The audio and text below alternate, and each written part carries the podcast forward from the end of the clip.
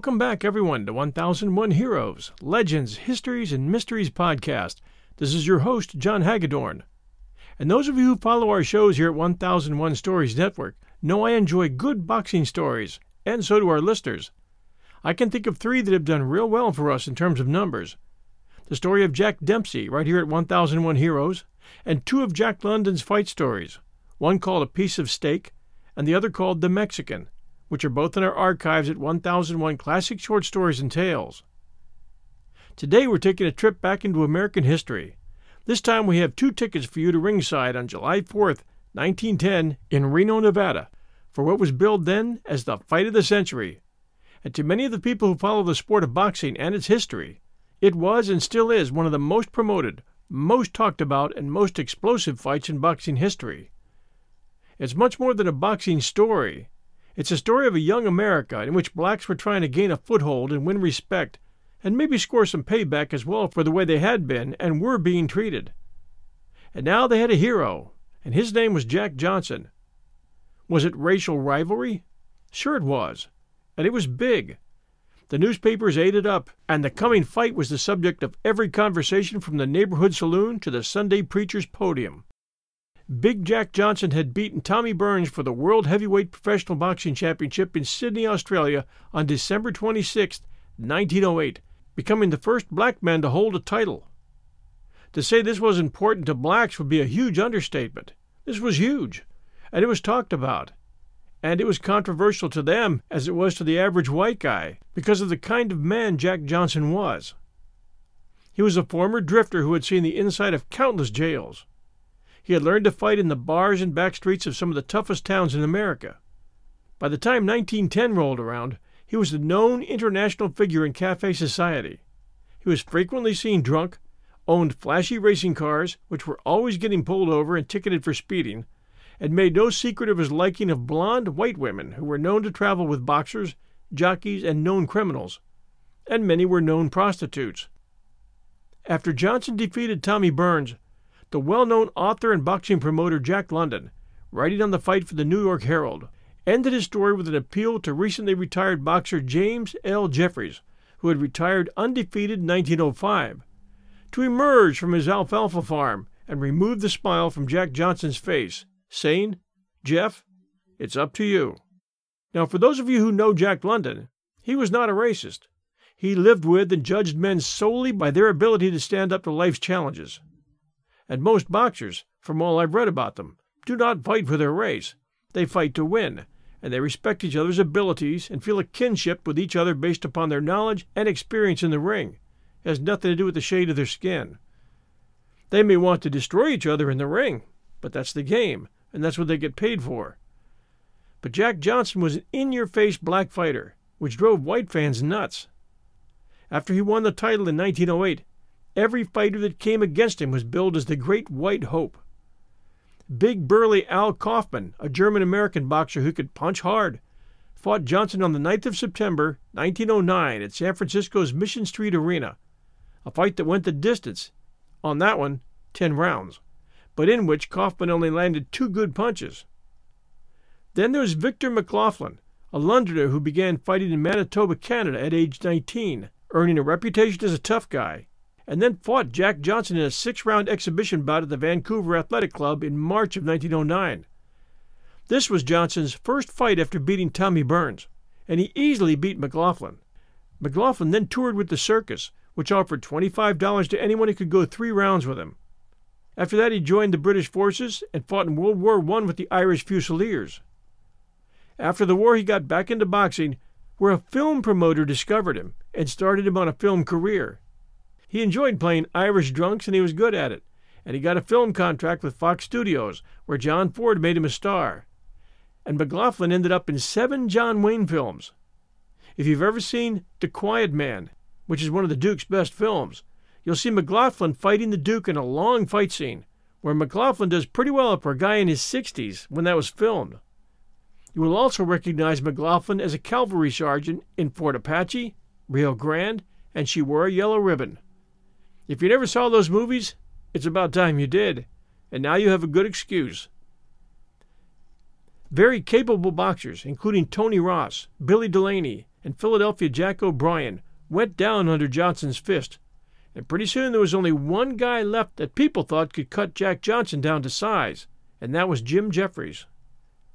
Jeffries became the subject of every barroom conversation, and attention started focusing on him like the sun's rays through a magnifying glass. Who was Jim Jeffries, and what kind of fighter was he? He had grown up hard, entering the trades as a boilermaker as a boy, and turning to the ring when someone convinced him he would make a good fighter. In 1899, after only 12 professional fights, he won the World's Heavyweight Championship by knocking out Bob Fitzsimmons. He earned the nickname the Boilermaker due to his early work in the trades, and his punches, especially his left hook, were so hard that the term Boilermaker was given to hard punches, and you'll run into that phrase even today. Now you know where it came from. He was known for tremendous strength and stamina. He would fight out of a crouch with his left arm extended forward, and he could absorb tremendous punishment while wearing his opponents out. He stood 6'1.5" and weighed 225 in his prime. By the time Jeffries retired 6 years later, in 1905, he had never been knocked off his feet. Upon retiring, he refereed a bout between Marvin Hart and Tommy Burns, and Burns won his title back. Jeffries retired to the farm and lived a quiet life, or so he thought. He didn't work out, and his weight mushroomed to 300 pounds, but he didn't lose his strength, and he could still break any man's grip with either hand. Stories began to be made up about him as interest grew, and soon legend was building him up to be a folk hero. For instance, the story came out that he cured himself of pneumonia by drinking a case of whiskey in 2 days. Rumors began to fly that he was going to kill Jack Johnson. Letters started appearing by the dozens at Jeffries' farm, then by the hundreds, asking him when he was going to fight Johnson. "It's up to you, Jack," they were saying. But Jack was cautious, knowing that he was past his prime and way out of shape. By early 1909, however, he decided to look into the business assets of a fight with Jack Johnson, and he chose a San Francisco hatter named Sam Berger as his personal manager, sending him to talk to Johnson's representatives. Finally, the prospects looked pretty good, and Jeffries made a private agreement with Johnson to fight, with just a few caveats attached, the most important of which was Jeffries being able to get his weight down to 227 without sacrificing his health. For that, he needed time. His next stop was the weight-reducing farm and mineral baths at Carlsbad in northwest Bohemia, in present-day Czechoslovakia. It took money to go there. Carlsbad was a place that attracted royalty, and it just so happened that King Edward VII of England was a frequent patron, finding the waters helpful as well as the company of ladies in the spa's luxury hotels. On his first day in town, Jeffries ran into the king on his daily walk, and the king recognized Jeffries immediately from his pictures in the papers, so he grabbed his arm and asked him when he was going to fight Johnson. It was obvious to Jeffries now that this wasn't going to be just a local match. Later that day, his doctors told Jeffries that he could safely reduce his weight to 227 in 1 year, so now he had a date to work with. All they needed now was a good promoter and financier. We'll return to our story right after these sponsor messages. Hi, everyone. The holiday season is upon us, and I'll be glued to the telly for BritBox on many a night. I've already shared with you the fact that I keep up with Father Brown and Poirot at BritBox. I also check out their new stuff, like the new series Archie, which tells the story of Archie Leach, otherwise known to millions of filmgoers as Cary Grant. This story comes from his daughter Jennifer Grant and ex-wife Diane Cannon. It's a series. The performance of Jason Isaacs, who plays Cary Grant, is top-notch. I highly recommend it. You can only find it on my favorite TV, BritBox. Sign up to BritBox today to stream Archie and other fan favorites today from any device. I have a special limited-time offer for my U.S. and Canadian listeners. Get 50% off your first month when you sign up for a monthly plan, but only if you go to BritBox.com and use my promo code 1001 Stories at checkout. Don't wait. Get 50% off your first month. Just use promo code 1001 Stories at BritBox.com. Try it. You'll like it. And now, back to our story. Back in the States, Johnson continued to gain attention with his custom suits, his handmade shoes, his racing cars, and his women, who were always white, blonde, and clingy. They were hookers for the most part, and his actions while with them stirred up a hornet's nest of controversy in every corner. Conservative blacks as well as whites were aggravated by the racial mix on display. Reformers used him as the target of their reform, going after drinking, gambling, prostitution, you name it, Johnson was doing it. Even the pimps, whores, distillers, and bar owners were getting upset with him for causing attention to fall their way. Johnson's favorite companion was a prostitute named Belle Schreiber, who kept with him a part of the time, while the rest of the time was spent with Etta Terry Duryea, whom he married on January 18, 1911, but that didn't prevent him from being seen with others, and he and the women were hard to miss. Jeffries found his promoter in Tex Rickard, a fight promoter who had become well known in Alaska during the gold rush. Rickard set up a meeting between the two camps in Hoboken, New Jersey, and the fight of the century, set for July 4, 1910, was on the books. Each fighter received $10,000 at the signing table, and it was agreed that the winner would receive 60% of the prize money, the loser 40%. Oh, and no pressure on Jeffries. No siree. One paper read, "The hopes of the white race would be carried on the worthy shoulders of Jim Jeffries, undefeated champion of champions." Jeffries returned to California to a strict training schedule under the tutelage of gentleman Jim Corbett and the famous wrestler Farmer Burns. While the newspaper reporters filled print with stories about the increasing strength in his arms and legs and his aggressive disposition, Johnson, on the other hand, set out on a tour of European music halls, actually performing an act himself which involved a few songs, a dance routine, and his playing of his bull fiddle, on which he was pretty good. Etta went with him on this trip, along with a full cadre of managers, valets, and secretaries, and Etta performed with Johnson on his act. They spent Christmas of 1909 in London, living large. Finally, Johnson decided to return to the States for some training and managed to get photographed getting a speeding ticket at 12th Street and Michigan Avenue in Chicago. Some crafty newspaper artist managed to put words next to Johnson's mouth, saying, "Stand back, Mr. Police Officer, and let them colored peoples have a look at me." By today's standards, this would be seen as blatant racism. It was seen that way too, but few people cared, except educated blacks, who saw no benefit at all in making this a racial issue.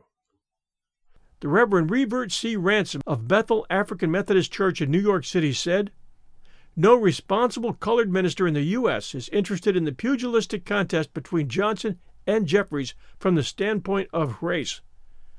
We do not think that Jack Johnson thinks of or has ever thought of holding the championship for the black race. Johnson is not trying to win the Negro championship, but to hold and defend his title against all comers regardless of race or color." But not surprisingly, plenty of black people were proud of Johnson as a fighter and wanted him to win because he was black. The Chicago Defender newspaper had no problems with shouting this theme, saying, "Hell yes, this is racial." That newspaper's editor, Robert Sengstack Abbott, was as sensationalist as it comes. He was making millions in the months and weeks before the fight, and he was enjoying the comforts of his Chicago mansion. His paper featured one cartoon that showed the ref with the face of Satan, bearded and dressed as Uncle Sam, and labeled as public sentiment. Standing beside Jeffries were three menacing figures labeled race, prejudice, and Negro persecution. The legend above the cartoon read in caps, "He will have them all to beat." Media was making a fortune off playing the races against each other just as much in 1910 as they are today. The only difference being that today most whites have been working for decades to heal the racial divide, while most of the media still profits from attacking them by selectively magnifying random acts of white on black police violence, or for suggesting that racial inequality is everywhere and nothing's been done about it. Beneath it all, it's still the newspapers and news media profiting by positioning one race against the other. On June 15th, less than 3 weeks before the fight, the governor of California put the kibosh on plans to hold a bout in San Francisco. It seems a congressman had called the San Francisco Board of Commerce with the idea that the fight would somehow have a negative effect upon their ability to secure the Panama Pacific Exposition in 1915. It looks as though the bringing of 15,000 to 20,000 visitors into the city, some of whom might riot after the fight was over, would cause a blemish to San Francisco's reputation. So they ordered Rickard out. But Mayor McCarthy of San Francisco didn't want to lose all that tourist money. He said he wasn't taking orders from the governor. But Rickard was spooked now. He didn't want to have to shut down the day of the fight, and he called Governor Denver Dickerson of Nevada and asked if he could have the fight there in Reno. Dickerson had only one qualm. He had heard the fight might be rigged, but Rickard assured him it was not, and told him what the split was and the agreement. Johnson's retinue camped out at the Willows, a roadhouse 4 miles outside of Reno, where Johnson sparred with past contenders. It was during one of those workouts that Governor Dickerson, wearing a wide Panama hat, visited, watching as Johnson sparred with a fighter named George Cotton. Cotton managed to put a cut on Johnson's lip, angering him, and Johnson lashed out with a return that was so rapid that the governor didn't see the punch. He did see Cotton fade to his knees, and saw Johnson's manager Sig Hart throw a bucket of cold water on Cotton's face to bring him back to full consciousness. "What happened to him in there?" Dickerson asked a reporter. The reporter answered, "Dickerson hit him on the jaw and almost put him out." "Put him out of where?" Dickerson asked. "Quit your kidding, Governor," said the reporter. "You know what I meant. He was nearly knocked out." "Oh, I see," said Dickerson. "Did you ever see a fight before?" said the reporter. "Yeah, lots of them," said the governor, "but not like this. The others were with guns, where men sank to their death. In this affair, no one seems to suffer much hurt." After the practice, during which Dickerson watched Jack Johnson carefully, he gathered the reporters together, saying, "I've never seen a man standing who can whip Jack Johnson today, and I'm forced to bet on him." Dickerson also said that Nevada was proud to host the fight, and he wouldn't stand for any racism from his people. The fight, and the controversy over the fight, was used as a political tool to remove Dickerson in his next election. But years later, in 1920, when Jack Johnson was sent to Leavenworth prison for 1 year on unsubstantiated charges, Dickerson worked to get him paroled, and did. In the days preceding the fight, the journalists flooded in, and one of them was the then-famous author Jack London, who arrived in the company of two hobo pals who went by the names of Water Tank Willie and Seattle Sam. London's face was swollen with bruises he had picked up from a fight with a bartender in Ogden, Utah. And other types were filing in as well. Johnson's camp was fully armed. Johnson kept one pistol with him at all times outside of the practice ring, and had an armed guard named Cal McVeigh, a former National League baseball catcher, outside his window at night.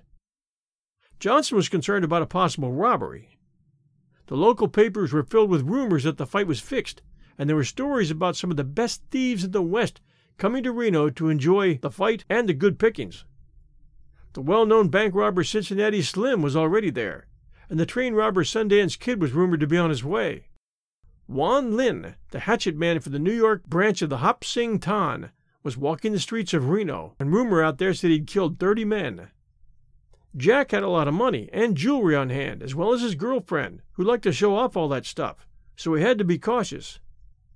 Henry Wales, who later became the editor of the Chicago Tribune, later wrote of the Reno fight that no event in modern times had so permeated the mind of the world since Charles Lindbergh's flight from Long Island to Paris 17 years ago, and no event ever had attracted so many reporters. By his count, more than 300 reporters were working there by the end of June. The boxing enthusiasts and adventure seekers flooded in by rail and car, but there wasn't a spare sleeping or tent space left in Reno the last week before the fight.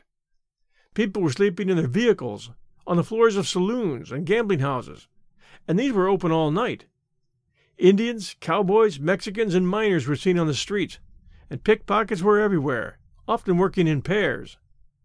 Governor Dickerson did his best to scare them out and ordered anyone caught to be jailed. He also deputized citizens to protect drunks from lush rollers, those who would jump on drunks and rob them. He brought in Captain Cox of the Arizona Rangers, and Cox was a legend. The bad men knew him on sight. He wore 2 guns and could draw and fire them with deadly accuracy. Johnson played up his blackness for the reporters. Anything he could do to increase the animosity was reported. He played his fiddle and clowned with the reporters using chicken-stealing humor, pointing to his gold-capped teeth and saying stuff like, "Chicken see the gleam in my eye and stay out of my way. Chicken and corn fritters are affinities. They are meant for each other, and both are meant for me." Anyone who wasn't watching his actual strict diet and his workouts would have thought he wasn't taking this fight seriously, but those in the know knew he was just toying with the reporters. Those in the know were betting on Johnson. 3 days before the fight, each man wrote his manifesto, their statement as to how they would conduct themselves during the fight. Jeffries wrote, "When the gloves are knotted on my hands and I stand ready to defend what is really my title, it will be at the request of the public which forced me out of retirement. I realize full well just what depends on me, and I'm not going to disappoint the public. That portion of the white race that has been looking to me to defend its athletic superiority may feel assured that I am fit to do my very best. If Johnson defeats me, I will shake his hand and declare him the greatest fighter the sporting world has ever known." And Johnson wrote, "Every fighter on the eve of a fight declares that he hopes the best man wins. I am quite sincere when I say that I do.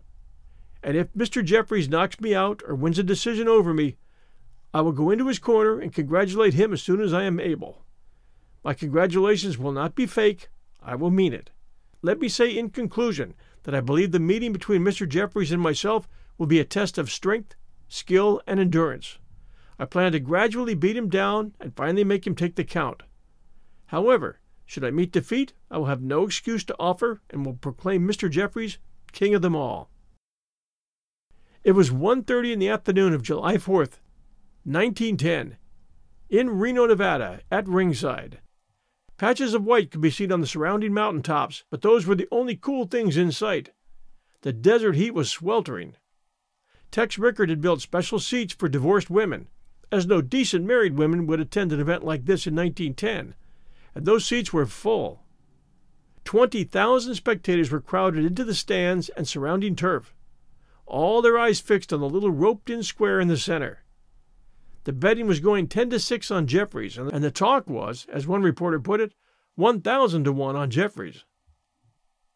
Uncle Billy Jordan called the ring celebrities in the audience up for a bow, and boxing legends John Sullivan, the Boston Strong Boy, James J. Gentleman Jim Corbett, the only man who had ever defeated Sullivan, former heavyweight champ Tommy Burns, Bob Fitzsimmons, the lightest man at 165 pounds to ever win a heavyweight championship, Sailor Tom Sharkey, Battling Johnny Nelson, and Abe Attell all accepted the applause.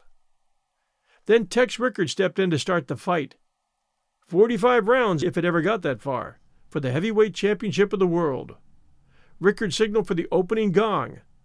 Jeffries advanced from his corner, and Johnson, his feet constantly moving, shuffled out to meet him. Jeffries quickly took the fight to Johnson, using his crouch and extended left.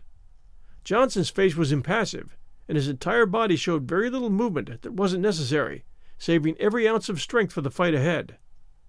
Jeffries was the one who was rushing and swinging, using energy early, but the first round was spent just sizing each other up for the most part. The second round was nearly a copy of the first, except that Jeffries was using that quick left to try and tag Johnson, but he wasn't hitting the mark. In the third round, Johnson came out quick and caught Jeffries with a left jab that brought the crouching Jeffries up straight as though he'd run into a wall. And then he started talking to Jeffries, getting into his head. He was taunting him, saying, "Come on, Mr. Jeff, let's see what you got. Do something, man. This is for the championship." The audience was puzzled. Johnson was not. He was careful, but he knew he had this fight in the bag. Jeffries was trying to steady himself from that jab in round 3 and 4. In the fourth round, Johnson took the offensive, keeping his left jab flickering in Jeffries' face. "I can go like this all afternoon, Mr. Jeff," he taunted. And he did. In the seventh round, Johnson came out of his corner so fast that Jeffries' hands weren't even in position yet before Johnson landed a hard right cross to Jeffries' jaw. From that point on, anyone who knew boxing could see that Jeffries had no chance to win the fight. Jeffries began to box wildly, visibly slowing down, but staying on his feet until the gong, after which he collapsed on his chair, his right eye swollen and closing, his face badly marked and swollen. Jeffries stayed alive in the sixth and did his best to take the fight to Johnson in the ninth, but all he could hit was elbows and air. Rather than knocking him out, Johnson was just wearing Jeffries down, which is what he said he was going to do. It was a humane choice because it at least allowed Jeffries to show his grit, but it was also a wise choice, because had he knocked out Jeffries, the first thing the critics would say is that Jeffries took a dive. Johnson wanted no doubt as to who the legitimate winner was. In the 15th, Johnson knocked Jeffries out of the ring, and Jeffries' fans pushed him back in. Jeffries couldn't even lift his arms at that point. Johnson chopped him down with a left to the head, but Jeffries got up, taking 3 hard blows to the face. Sam Berger, Jeffries' ring manager, threw in the white towel, but Rickard didn't see it, and counted 10 over the down Jeffries. Then Rickard lifted Johnson's gloved hand, and the fight was over. Seconds later, telegraph wires were humming, and celebrations began breaking out in black neighborhoods in Chicago, New York, Ohio, Mississippi, Missouri, Georgia, Virginia, and Arkansas. It began innocently enough, but as the liquor poured and the darkness rolled over the eastern cities, the frolic turned into rioting, and the rioting into war in some places. A gun battle broke out in Uvalde, Georgia, leaving 3 blacks dead and scores of blacks and whites wounded.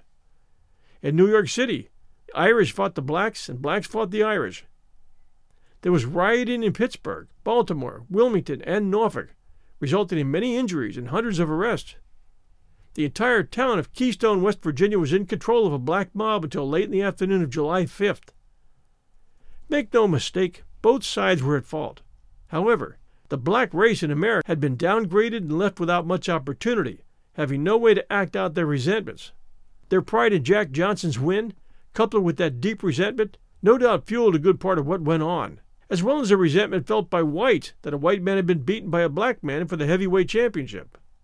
All told, at least as far as the count went that was total, 2 white persons and 9 blacks were killed in the riots, and 2 of those black people by other blacks. The details aren't available. After the fight, Johnson was led back to the Willows unmolested, where he donned a blue silk suit and a crimson tie. Etta, who had watched the fight, put on a fresh dress, and they went for a car ride downtown in an open touring car. Johnson appeared to be in no danger in Reno. The crowd was mostly apathetic. The fight was over. A number of people on the street did come up to his car and congratulated him on the fight. Jim Jeffries headed back for San Francisco in the company of his wife, Berger, Jim Corbett, Farmer Burns, and a few reporters. He didn't drink, and when questioned told reporters, "I couldn't have beaten him on my best day." Jeffries retired permanently this time and lived to a prosperous old age. Jack Johnson's life was not so simple. In September of 1913, his wife Etta shot herself at a Chicago cabaret. She hadn't been in her grave 3 months when he married another white girl, Lucille Cameron. The following spring, Johnson was convicted for violating the Mann Act, which, by definition, is the transporting of a woman across state lines for immoral purposes. He was caught largely on the testimony of his old girlfriend, Belle Schreiber. He had no choice but to flee the country. 2 years later, on April 5, 1915, Jack lost his title in Havana, where he was sent to the floor after 26 rounds with giant Jess Willard. In 1920, Johnson gave up his freedom by surrendering himself to U.S. authorities, and he was originally sent to Leavenworth with a 1-year sentence, but he was paroled early. For the remainder of his life, he made an unspectacular living from sideshows and occasional boxing exhibitions, fighting his last one at age 68. And that April of 1945, he died in an automobile accident driving one of his fast cars. In that same year, 1945, the great black boxer Joe Louis held the heavyweight title. At the funeral for Jack in Chicago, a black minister delivered an epitaph for Jack that read, "Jack struck a double blow when he became champion. If we hadn't had a Jack, we wouldn't have a Joe now," intimating, of course, that Jack Johnson had paved the way for Joe Louis and others to come. And Jack Johnson had paved the way for other black men to excel in boxing and to be accepted in other sports, such as baseball. It took years, and you could say the change was much too slow in coming, but come it did. And that wraps up our story of the Great White Hope for 1001 Heroes, Legends, Histories, and Mysteries Podcast. If you enjoy 1001 Heroes, please do stop and send us a review. We appreciate reviews very much, and it helps new listeners find us. Also, give us a look at patreon.com/1001 Stories Network. That's Patreon, patreon.com/1001 Stories Network. Our Patreon supporters do a lot to help this show move forward as we move now toward 2001 Stories. And we still get emails asking us if there's one place people can go to listen to all of our podcasts in one place, and there actually is. It's our host website at 1001storiespodcast.com. That's 1001storiespodcast.com. And all of our archives, going all the way back to 2015, are easy to get to on there. That's 1001storiespodcast.com. It's a great way to listen, and you get a wide choice of episodes and shows. We'll return next Sunday night at 8 p.m. Eastern Time with a brand new story here at 1001 Heroes, Legends, Histories, and Mysteries. Until then, everyone, this is your host and storyteller, John Hagedorn. Stay safe, and we'll be back soon.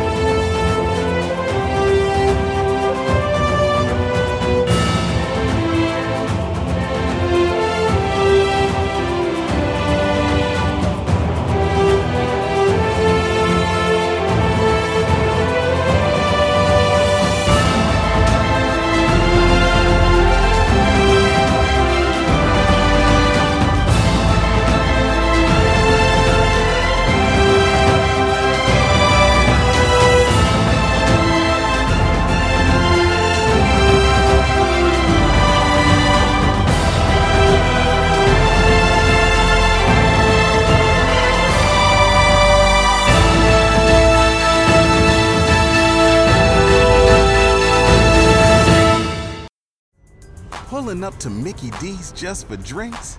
Oh yeah, that's me. Nothing extra, just perfection and a straw. Coming in hot for the coldest cups on the block. Because there are drinks. Then there are drinks from McDonald's. Mix things up with any size lemonade or sweet tea for $1.49. Perfect with our classic fries. Price and participation may vary. Cannot be combined with any other offer. Ba-da-ba-ba-ba.